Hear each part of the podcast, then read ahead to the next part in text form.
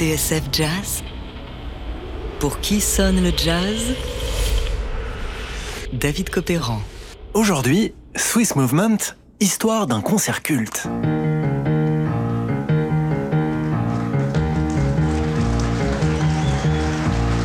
Ce riff, vous le connaissez sûrement par cœur.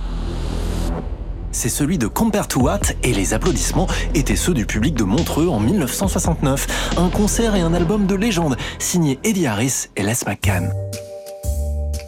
Nous sommes donc sur les bords du Léman en Suisse le 21 juin 1969.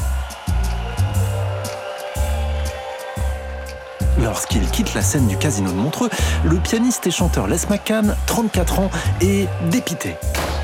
J'étais très en colère, raconte-t-il. J'avais l'impression d'avoir tout foiré, que notre set était franchement mauvais. À bout de nerfs, je me suis précipité dans ma chambre d'hôtel pour appeler ma femme. À ce moment-là, mon manager est arrivé en trombe. Il a crié Mec, l'orchestre t'attend, il se passe un truc, ils veulent que tu ramènes ton cul sur cette scène.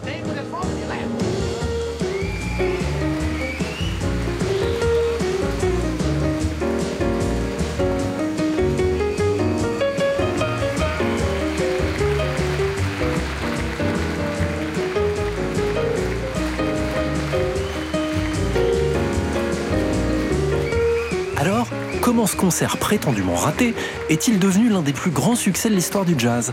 Eh bien, tout commence quelques jours plus tôt.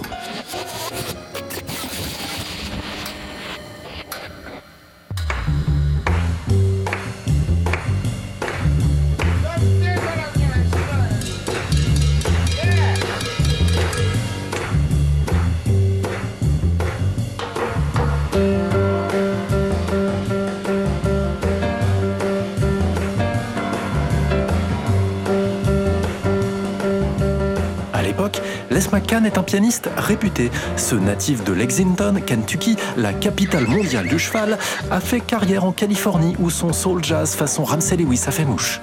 Chanteur, accompagnateur et dénicheur de talent, c'est lui qui a lancé la carrière d'une certaine Roberta Flack.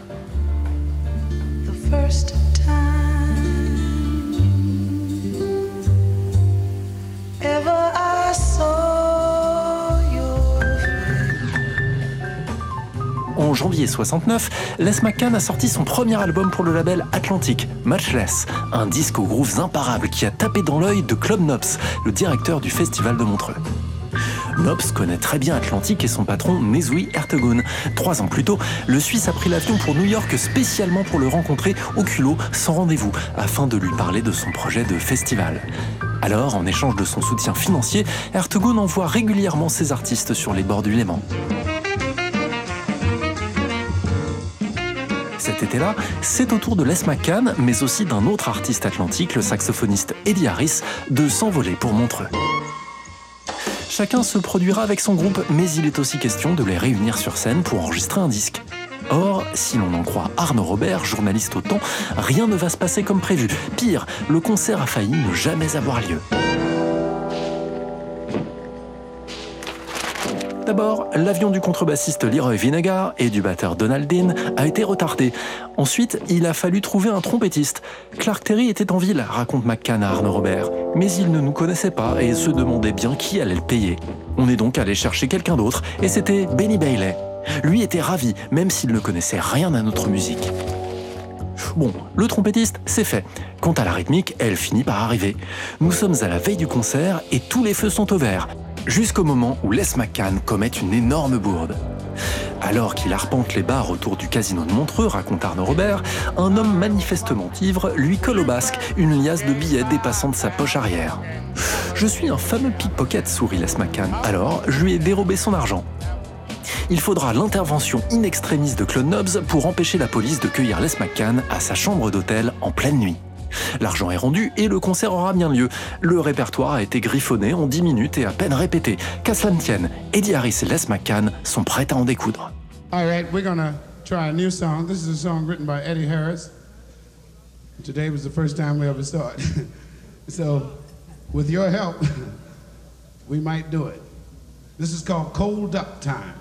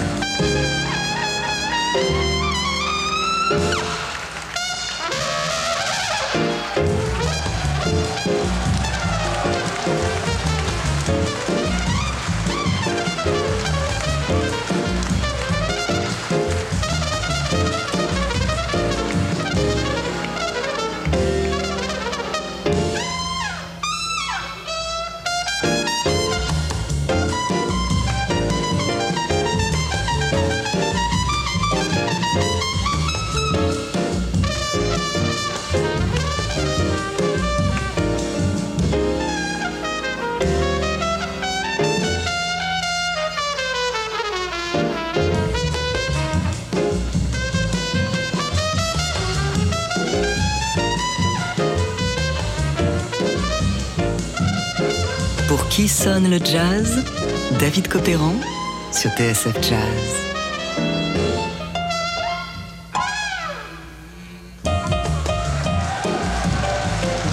Les applaudissements du casino de Montreux pour le trompettiste Benny Bailey. Quelques secondes plus tôt, en plein milieu de son solo, le public saluait l'arrivée d'Ella Fitzgerald, venue s'installer au premier rang sous l'œil des caméras. Le concert d'Eddie Harris et Les McCann a été largement improvisé et dans des conditions rocambolesques. Or, c'est souvent dans l'adversité que les musiciens se transcendent et même si tout n'est pas parfait, il se passe quelque chose et ça, ça vaut tout l'or du monde. Un titre notamment va faire beaucoup parler de lui. Il va propulser l'album du concert Swiss Movement au sommet des charts. Et ce titre, c'est Compared to What? Hanging on, we push and shove. Possession is the motivation. Hanging up, the whole damn nation looks like we always end up in a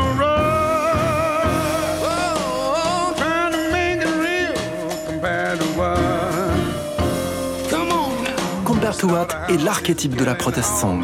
Une chanson qui tire à boulet rouge sur l'Amérique, ses errances et ses chimères. Elle a été écrite par Eugene McDaniels au milieu des années 60 et c'est Les McCann qui l'a créée en 1966. Dans le viseur, la société de consommation, la guerre du Vietnam, la faillite du gouvernement et de l'Église. À l'époque, dit Les McCann, une radio de Washington fut condamnée à 10 000 dollars d'amende car le mot avortement était prononcé dans la chanson.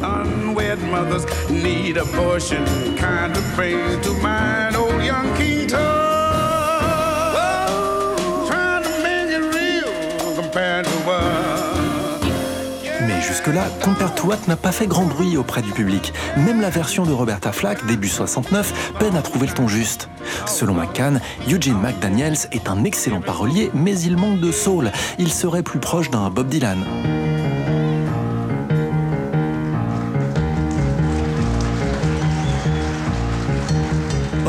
Reprenant la chanson au débeauté sur la scène de Montreux devant un public chauffé à blanc et au bout d'une longue introduction histoire de faire monter la sauce, Les McCann et Eddie Harris vont trouver ce qu'il manquait à Compared to de l'âme, un groove irrésistible et une bonne dose de conviction.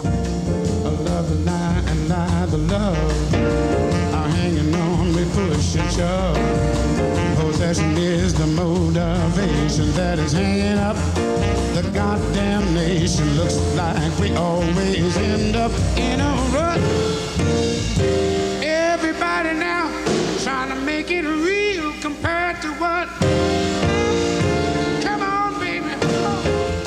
Pour moins de 100 dollars au label Atlantique selon la légende, la bande du concert d'Eddie Harris et Les McCann à Montreux va en rapporter beaucoup plus puisque l'album Swiss Movement va se vendre à au moins un million d'exemplaires et reste encore aujourd'hui un classique qui aura fait beaucoup pour la carrière des deux musiciens.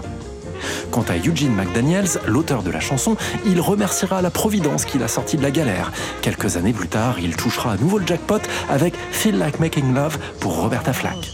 Enfin, juste pour le plaisir, savourons la critique de la revue Jazz Magazine à la sortie de Swiss Movement en juin 70, un disque qui avait provoqué un débat à couteau tiré au sein de la rédaction.